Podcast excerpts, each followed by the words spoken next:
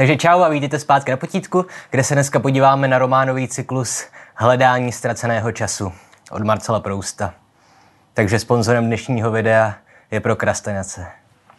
A taky náš patron Ondřej, který tohle navrhoval a já jsem si říkal, že to je úplně ideální, protože na hledání ztraceného času si můžeme opět spojit některá témata, o kterých jsme mluvili v poslední době, částečně i filozofická, částečně lingvistická, nebo otázky, které se týkají fikčních světů. Tak, a ještě klasické výmluvy na začátek. Pokud se vám zdá, že zním nějak divně, tak to je proto, že mám rýbu.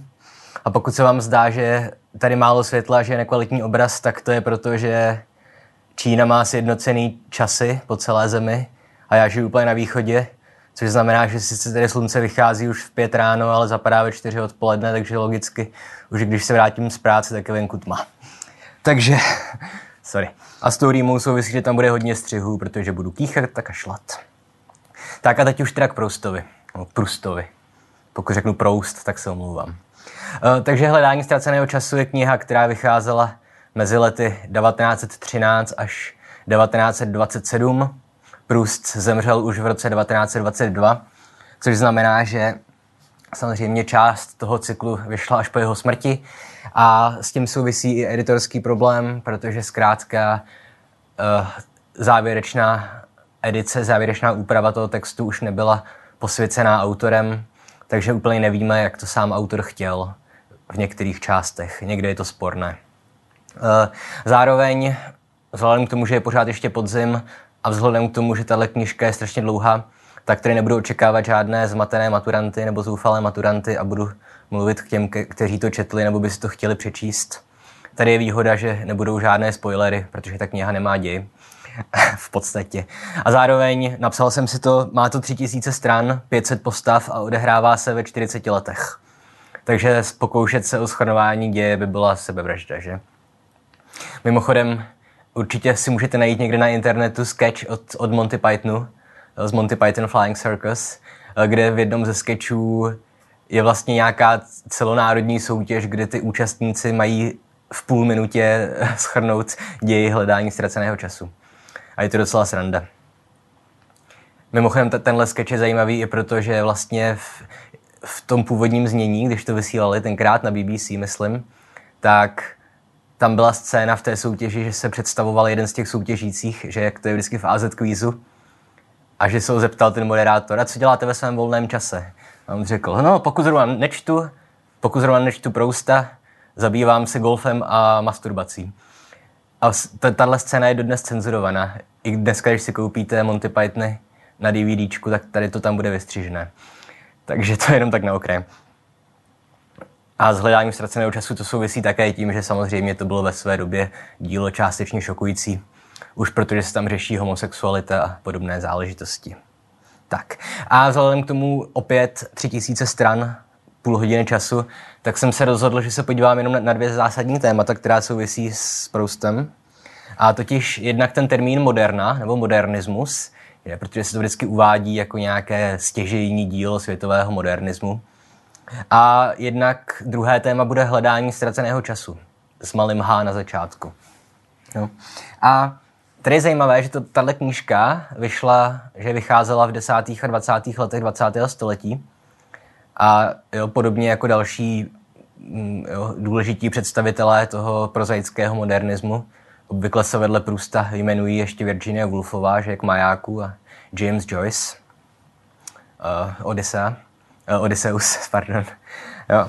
Ale když si tak zkusíte představit nějakou časovou osu, jak jste si to učili na střední škole, jako vývoje evropské literatury, tak by vám mohlo připadat, že jako ten termín moderna nebo modernismus, že už není trošku pozdě, když mluvíme o 20. letech 20. století. Jo, a tohle je ta první věc, které se chci věnovat, protože já osobně bych tohle dílo pokládal spíš už za avantgardu a myslím, že ten termín modernismus eh, že ho používáme jenom proto, že si to zkrátka zažilo, ale že to není úplně přesné. Jo? Protože když se podíváte na vývoj modernismu, tak ono tam záleželo na tom, o jaké formě literatury mluvíme. Protože úplně první druh literatury, ve kterém se modernismus projevil, bylo drama. No? tohle už je jakoby trošku vyšší, tohle přesahuje středoškolskou výuku, ale dneska se obecně pracuje s tím termínem jakoby dlouhé nebo dlouhotrvající moderny, která začíná ještě před Bodlérem, v dramatu eh, Heinricha Kleista, v dramatu Pantazilea, které vyšlo někdy už během napoleonských válek, jo, na začátku 19. století. 1806, myslím, mělo premiéru. No. A to je první literární dílo, které zjednodušeně řečeno pracuje jenom jakoby s násilím pro násilí, kde je násilí estetizované a nemá tam jakoby žádnou uh, mravní hodnotu, jo, to, že, to, že se tam ukazuje. No a takže nejdřív moderna začala, modernismus literární se začal projevovat v dramatu, potom, jak se to učíme ve škole, tak v poezii obvyklého uh, začínáme mluvit o moderně s Baudelairem, že v polovině 19. století. No ale v proze, tam skoro až do konce 19. století pořád vládly uh, vlastně styly nebo období literární, které vlastně jako s modernismem moc společného nemají. Jo, především realismus. Jo, ještě protože v 19. století jo, ve Francii máte Iga, Balzaka, potom v Polsku Quo Vadis, že, Šinkěviče. Ale to jsou všechno ještě texty, narrativy, které jsou podávané tradičně. Kde prostě máte nějaký děj, nějaké postavy, které mají charakterové vlastnosti a ty jejich vlastnosti se rozvíjí. Jo, u Balzaka tam jde že především o to ukazovat nějaké ty běžné lidi na pozadí těch velkých událostí historických. Ale pořád tam ještě nenacházíme nic, čemu bychom mohli říkat jako modernismus. Na rozdíl od poezie. Jo, ale potom už teda začíná 20. století a v, v ostatních druzích umění, v, v, v malbě a v dalších, tak tam už začínáme mluvit o avantgardě. Jo. Tady opět se to jako různí. Někdo řadí avantgardu, že začala v roce 1896, někdo 1906, někdo i později. No. A jo, tam mluvíme, že jo, když mluvíme o futurismu nebo dadaismu nebo expresionismu, tak to jsou směry, které se začaly rozvíjet zkrátka v nultých a v desátých letech 20. století. No ale v proze z nějakého důvodu moderna začíná až, až Proustem a, a Joycem. No. A to je zajímavé, protože jo, samozřejmě v čem se liší avantgarda od modernismu. Každý to definujeme jinak, ale většinou se mluví o tom, že avantgarda je vlastně fáze modernismu, že to je jenom nějaká jeho vyhrocená forma. Jo, a zároveň forma, která dál pak ještě koexistovala s, s modernismem. Jo, že avantgarda a modernismus, jakože to nejsou směry, které přišly po sobě, ale že existovaly zároveň. Ale když se nad tím zamyslíte, jo, v čem se liší v Čechách nebo v Československu avantgardní literatura od modernismu. Jo, v čem se liší Seifert a Nezval od Machara, nebo od těchto autorů. No, tak zjistíte, že samozřejmě jsou tam i ty snahy o to, o nějaké experimenty. Nějaká ta multimedialita, že, že kombinují eh, básně a, a výtvarnou tvorbu, že v těch kaligramech, což jsou vlastně básně v obrazech nebo obrazy v básních. Ale ve výsledku, co skutečně odlišuje avantgardu od modernismu, je jenom rétorika těch autorů. To, jak oni mluvili a že prostě se združovali do skupin.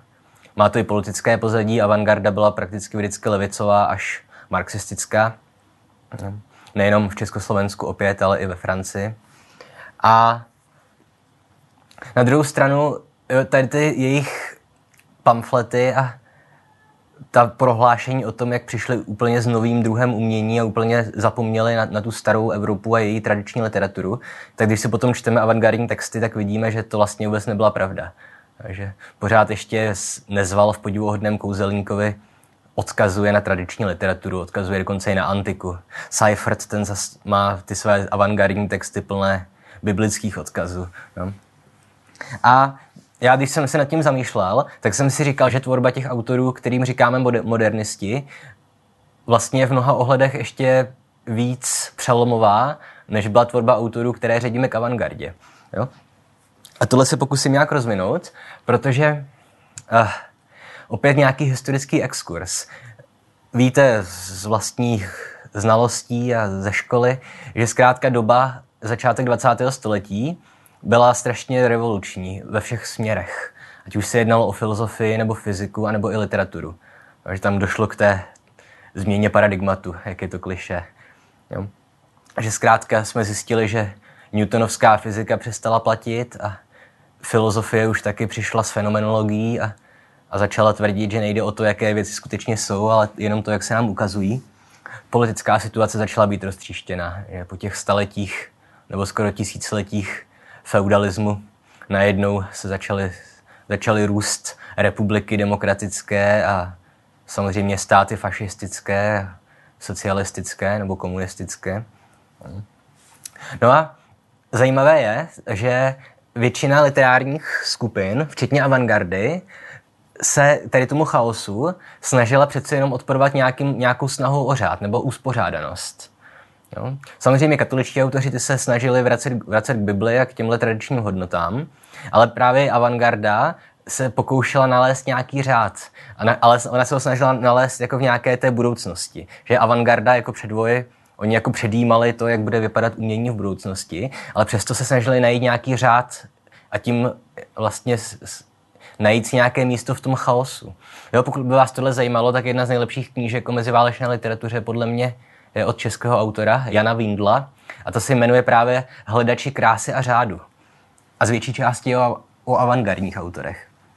Jo? Ale když se podíváme na, na ty modernisty, o kterých mám dneska mluvit především, jako byl Proust, nebo Joyce, nebo Gombrovič, v Čechách Richard Weiner, tak u nich bych, by, bychom mohli říct, že oni se nesnaží ani najít nějaká, nějakou pravidelnost v tom chaosu toho světa, ale že se spíš pokoušejí ten chaos nějak vytěžit umělecky. Že ten chaos promítají do vlastního díla. A a zároveň, opět, jak avantgarda se snaží předstírat, že je strašně přelomová a novátorská, tak modernisti jsou skutečně přelomoví a, a novátorští. A tohle začíná Kavkou. Že Kavka byl prostě první, kdo se postavil té realistické poetice a začal používat, jak jsem zmiňoval, hybridní světy, že do, do toho realistického světa najednou začnou vstupovat nějaké iracionální nebo snad i nadpřirozené události nebo jevy nebo postavy. No a pak přišli další autoři, modernističtí, a ty se tady ten chaos pokoušeli uh, zpracovávat jinak. A každý se za- zaměřoval na něco jiného. Ale Proust, abychom se k němu už konečně dostali, tak ten se zaměřil na to chaotičnost času. Jo? A opět psali jste si mi nedávno o to, o nějakou doplňující nebo sekundární literaturu, tak v tomhle případě bych doporučil nějaké texty od Anneho Bremonda o charakteru času z téhle doby. Což už je opět něco, co překračuje i Tady to nějaké pokročilejší potítko. Tak. Jo, zajímavé je, co se týče Prusta. Opět, já vím, že už se opakuju, ale zase, když jsem si procházel internet, tak strašně často se tam řešilo, jakože to je autobiografický román a i jsem našel studii, která byla jenom o tom. Jo, vyloženě tam ta autorka té studie psala jako rozdíly mezi vypravěčem hledání ztraceného času a Marcelem Prustem a jako výjmenovávala, že ten vypravěč je o deset let mladší, než byl Proust a že to a to a to. Jo. A tady to mně přijde jako ještě daleko větší nepochopení opět té koncepce vypravěče, než je obvyklé.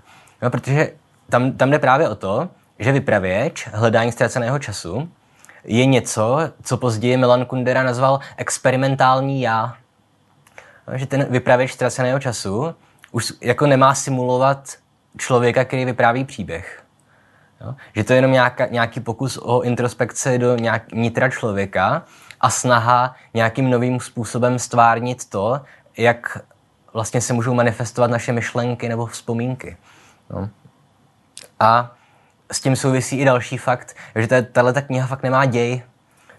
Tady to je opět další z těch faktorů, které odlišují tu rádoby modernistickou literaturu od literatury realistické 19. století nebo realistní, to je jedno, jo, že tenhle typ literatury už nepotřebuje nějaké zápletky a děje a katastrofy a akce a reakce a už nepotřebujeme nějaký psychologický vývoj postav. Ani, ta, ani tyhle knihy, nebo v tomhle případě tahle kniha Hledání ztraceného času, nemá v první řadě nějak reflektovat dobovou společnost. Ne, že by se tam nedělo. Jo, Proust reflektuje některé události své doby. Ať už je to Dreyfusova aféra francouzská, nebo to, že zkrátka očividně komentuje nějak to pokrytectví té dobové šlechty nebo těch boháčů. Ale jo, tohle opět řekl Kundera, jako román, který neříká nic nového, je nemorální. Takový román nemá smysl napsat. A kdyby se zkrátka Proust omezoval jenom na komentování eh, dobové společnosti a nějaké nemravnosti a pokrytectví vyšší společnosti, tak by to bylo k ničemu, že Od toho jsme měli Jane Austenovou. no? Ale v čem je teda hlavní přínos Proustova díla, podle mě? Tím se dostáváme do druhé části videa, tedy k tomu tématu hledání ztraceného času. A samozřejmě to téma času je klíčové pro tuhle knížku. To je očividné už proto, jak se celá ta série románová jmenuje. A tady jako nejde ani o to, jak je ten čas zpracovaný formálně. Jo, to je očividné na první pohled, že zkrátka se tam skáče v čase, část, že je část prvního dílu, uh, Svanova láska, se dokonce odehrává před narozením vypravěče, takže to je jediná část, která není vyprávěná v první, ale ve třetí osobě, což opět některé internetové literární kritiky vede k tomu, že hovoří o Svanově lásce jako o samostatné knize. Ale opět to je jako nepochopení konceptu této literatury.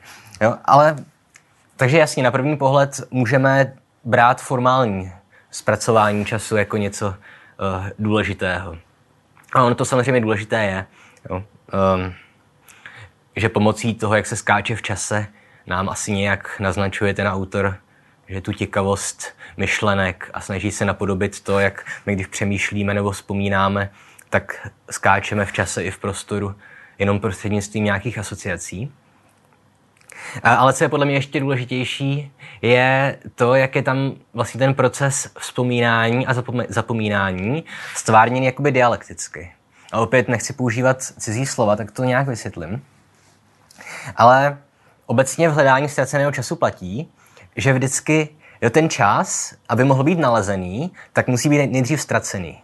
A tohle rámcuje celou tu románovou sérii, že první, první díl, no nebo takhle, jmenuje se to Hledání ztraceného času a poslední díl se jmenuje Nalezení ztraceného času, nebo Čas znovu nalezený, podle toho, jak to kdo přeložil.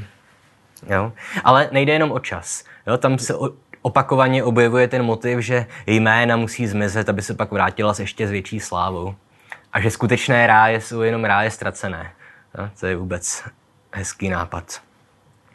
No a teď jsem teda zmínil ten termín, ten nějaký dialektický vývoj času. A to, že čas nebo vzpomínka musí nejdřív zmizet, aby se pak ještě, aby se mohla znovu vrátit a tím se nějak posunout. Jo? Dialekticky. A jak se tohle děje, můžeme si opět nejdřív podívat sami na sebe a potom až se říct, jak to zpracovává Prust. A takhle já nevím, předpokládám, že větší část mého publika je tak jako 20-19 let stará, takže vy možná ještě tenhle ten problém nemáte, ale my starší, osobně už mám problém s tím, že moje vzpomínky i na nějaké, řekněme, důležité události mého života jako jsou zmizely, nebo ne, že by zmizely, ale jenom jsou tak, takové sploštělé dvojrozměrné obrázky, ke kterým už nemám žádno, žádný vztah, jo, které mi nic nepřináší, když se znovu vybavím. A řeknu vám svůj případ, můžete potom zamyslet se sami, jestli ně, nějaký takovýhle máte. Ale jedné horké prázdninové noci v srpnu roku 2011 jsem byl ve Španělsku, v podhorské vesnici Ieste a s jednou kamarádkou jsme se rozhodli, že uděláme něco, abychom pak měli vzpomínku, na kterou už nikdy nezapomeneme. Plánovitě. A nebylo to nic se sexuálním podtextem, nic tom nehledejte. A tak jsme to provedli a vážně asi tři roky jsem to měl vždycky jako takovou tu vzpomínku, na kterou jsem se rád vracel. Ale když se do té horké srpnové noci roku 2011 vrátím teďka, tak ta horká srpnová noc, to už je jenom zkrátka to, jak to vyprávím, ale už to není něco, co bych si dokázal vybavit. Už se mi z toho stalo něco jako by vzpomínka na vzpomínku. Vzpomínka, která už nemá skoro žádnou hodnotu. Jo? A jo, zkuste se zamyslet sami, jestli něco takového máte. Nějaký jenom fotografie z vlastní minulosti, kdy se vám stalo třeba něco důležitého, ale k samotné té vzpomínce už nemáte vůbec žádný vztah. Jo. A tohle je přesně to téma, kterým se zabývá Prus především. No, především. Má to tři tisíce stran, ale je to důležité téma v tom. Jo, a asi nejznámější scéna z hledání ztraceného času, že je ta scéna s Madlenkou nebo s koláčkem, jak se to překládá. Jo, v prvním díle uh, Svět svonových tak tam vlastně vypravěč je ještě jako dítě, a, nebo takhle, vzpomíná na to, když byl dítě a jezdili s rodiči vlastně na, na venkov do městečka Combré, nebo jak se to má číst, nevím. Jo, a on tam právě říká, ten vypravěč, že mu z celého tohle dětství, nebo z celé téhle epizody z jeho dětství, zbyla jenom právě jedna takováhle vzpomínka na, na vzpomínku. Jenom dvojrozměrný obrázek, nepohyblivý, bez nějakých chutí a vůní. A jenom ta vzpomínka na to, jak mu jednou večer matka nepřišla dát pusu na dobrou noc. Jo.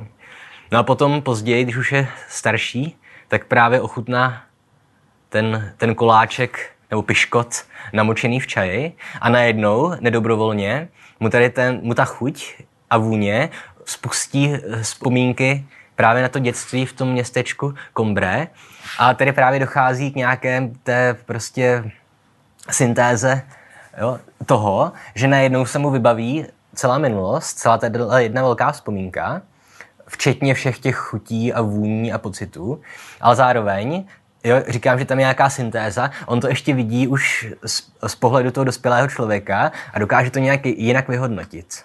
Jo? A takže místo toho, abychom my nechávali vzpomínky rezvět a jenom prostě se stát nějakou součástí té masy homogenní, která tvoří naši paměť, my je můžeme i jakoby očistit tímhletím procesem, tedy procesem zapomenutí a znovu nalezení.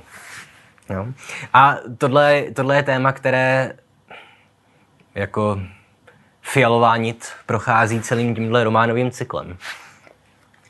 A zdaleka se netýká jenom vzpomínek.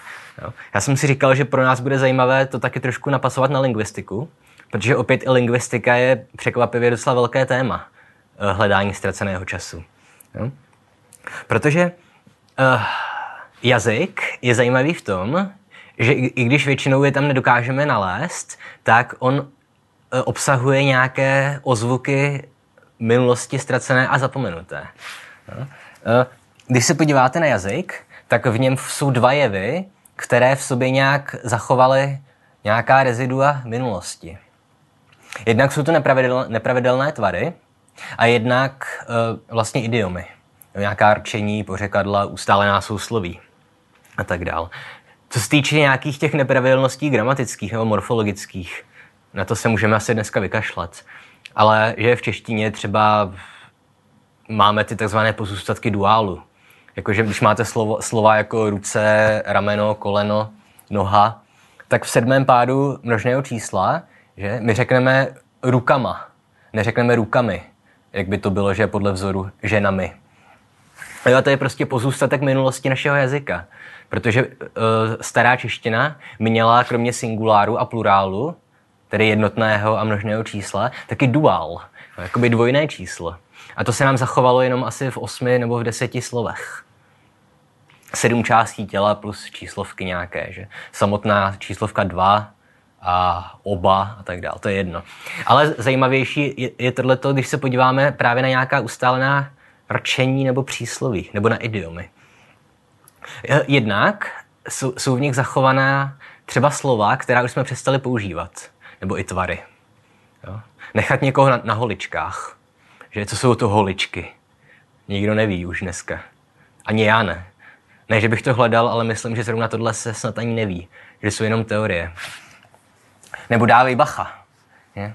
Tady opět nehledal jsem si to, ale předpokládám, že tu bude odkaz na kanceláře Bacha z 19. století. Jo a tohle je spousta. A tady ty vzpomínky, to jsou jevy, kterým se říká v, v jazykovědě většinou anachronizmy, nebo ve filozofii bychom taky mohli mluvit o něčem, čemu se říká epifenomén. Jo, a to se netýká jenom jazyka. Tady ty anachronizmy nebo epifenomény, ty souvisí třeba i s darwinismem, jo, s vývojem. Jo, třeba naše kostrč je úplně klasický anachronismus, jenom pozůstatek. Jo, něco, co kdysi mělo důvod, ale dneska už to důvod nemá. Je to jenom podružné a nedokáže to přežít samo o sobě. A to též platí právě i o jazyce, ale právě když zkoumáme etymologii nebo původ jazyka, tak tím můžeme odhalovat nějaké právě opět vzpomínky, které byly zapomenuté, ale my máme možnost je oživit. A opět tohle, tohle je hledání ztraceného času plné a není to náhoda. Jo, Proust se zajímal o lingvistiku a mimochodem v době, kdy psal hledání ztraceného času, tak lingvistika vlastně se začínala teprve ustavovat jako, jako věda skutečná jo, a bylo to taky ve své době něco nového.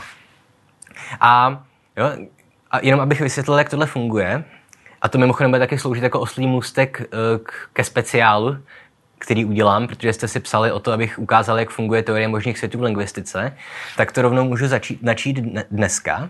Jo, protože o jazykovém znaku, o slově, řekněme, obecně platí, že vztah mezi slovem a tím, co označuje, je takzvaně arbitrární. Že jsme si ho zvolili a že jsme, že jsme se na něm dohodli, ale že není žádný skutečný důvod pro to, proč bychom měli stůl nazývat stůl. Že? V Němčině to je tyš, v angličtině table nebo desk. Jo? A zkrátka mezi těmi slovy buď není žádný vztah, nebo je velice vzdálený, ale prostě proč bychom stolu měli říkat zrovna stůl. Ale přesto tušíme, že někdy úplně na, na začátku, prostě v době, kdy lidé začali vymýšlet jazyk a používat složitější výrazy než jenom kořist, hm, nebezpečí. Jo? Takže zkrátka tam ještě existoval nějaký vztah. A jediná slova, kde, kde ten vztah mezi slovem a tím, co označuje, je nějak motivovaný, tak to jsou slova, kterým říkáme onomatopoja. Většinou jsou to citoslovce, že prostě žába dělá kvák, jo, anebo kámen, žbludník do vody. Jo, to jsou slova, která tak nějak mají napodobovat zvuk toho jevu, který označují. Jo? Ale někdy to nejsou citoslovce. Třeba slovo kruta je onomatopojum. Jo, to taky vzniklo podle toho zvuku, který kruta dělá. Jo? A nebo třeba pokud jste si někdy všimli, tak slovo jako matka nebo máma je úplně stejné úplně ve všech jazycích, včetně jazyků, které nepatří do stejné skupiny jazykové. Jo? Ať už je to čínština, nebo francouzština, nebo němčina, tak je to vždycky máma, mama, mamí. Dokonce i v tom jazyku navaho nebo navacho, jak se to čte, tak tam je to ama. Vždycky tam máte ten, eh, ten konzonant m. A tady můžeme předpokládat, že máma je to proto, že m je bilabiální zvuk, že používáme, že vlastně sepneme rty a že to zkrátka je ten instinkt nějaký, jako, že dítě volá potom, že chce kojit, že, že se chce nechat nakojit. A proto je to ve všech jazycích stejné. Takže i slovo máma vlastně není arbitrární, ale je nějak motivované. Jo? A takže původně to vlastně neznamená matka, ale znamená to jenom jídlo. Jídlo chci jíst. Máma. Jo? Takže opět pomocí jazyka my můžeme dělat to samé, jako pomocí nějaké té očisty našich vzpomínek. Totiž pokoušet se nalézt nějaké věci ztracené a zapomenuté.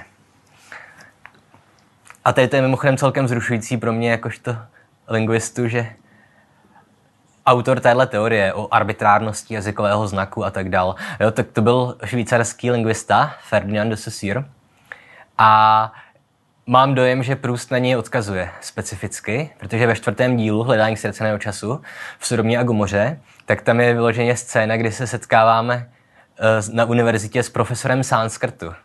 A Ferdinand de Saussure skutečně napsal svoji disertační práci o sanskrtu a myslím, že tohle od Prousta bylo takové mrknutí, jakože říkal, jo, četl jsem, četl jsem de Saussure a fakt na ní odkazuju. Ale je to samozřejmě jedno, jo, o tohle. To bych teďka popíral sám sebe. Jenom mě to přijde jako zajímavost. Jo. Takže čím, abych to schrnul, čím je průstovo hledání ztraceného času tak strašně důležité. Jednak tím, jak zachází s tím vypravěčským nějakým konceptem, s tím experimentálním já, jo, totiž, že už se nemá jednat o nějakou nápodobu člověka, který vypráví příběh, ale spíš jenom o nějaký přepis myšlenek a vzpomínek chaotický přepis. A jednak zkrátka to, jak on pracuje s časem, jak formálně, tak i tematicky. Tak. A jak jsem říkal, tohle by měla být předehra k dalšímu videu, které chci udělat.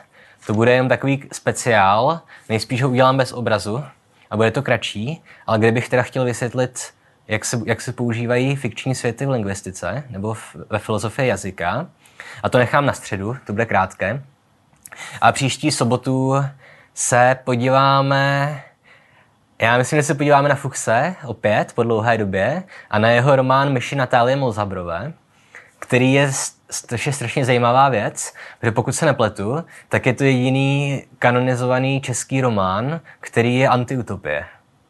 Jo? Samozřejmě je mi jasné, že v současném Young Adult je antiutopická kniha každá druhá, jo, ale myši Natálie Mozhabrové jsou skutečně takový český pokus o Orwella a myslím, že ta knížka je neprávem zapomínaná. Takže tak, no, to je asi všechno. Já vím, že jsem to řekl strašně málo na hrozně dlouhém prostoru, ale jak říkám, ta kniha má 3000 stran a 500 postav. Takže jestli se vám to náhodou líbilo, tak dejte like, dejte odběr, komentujte, sdílejte, pište recepty, podporujte nás na Patreonu, navrhujte mě na státní vyznamenání, posílejte pohledy,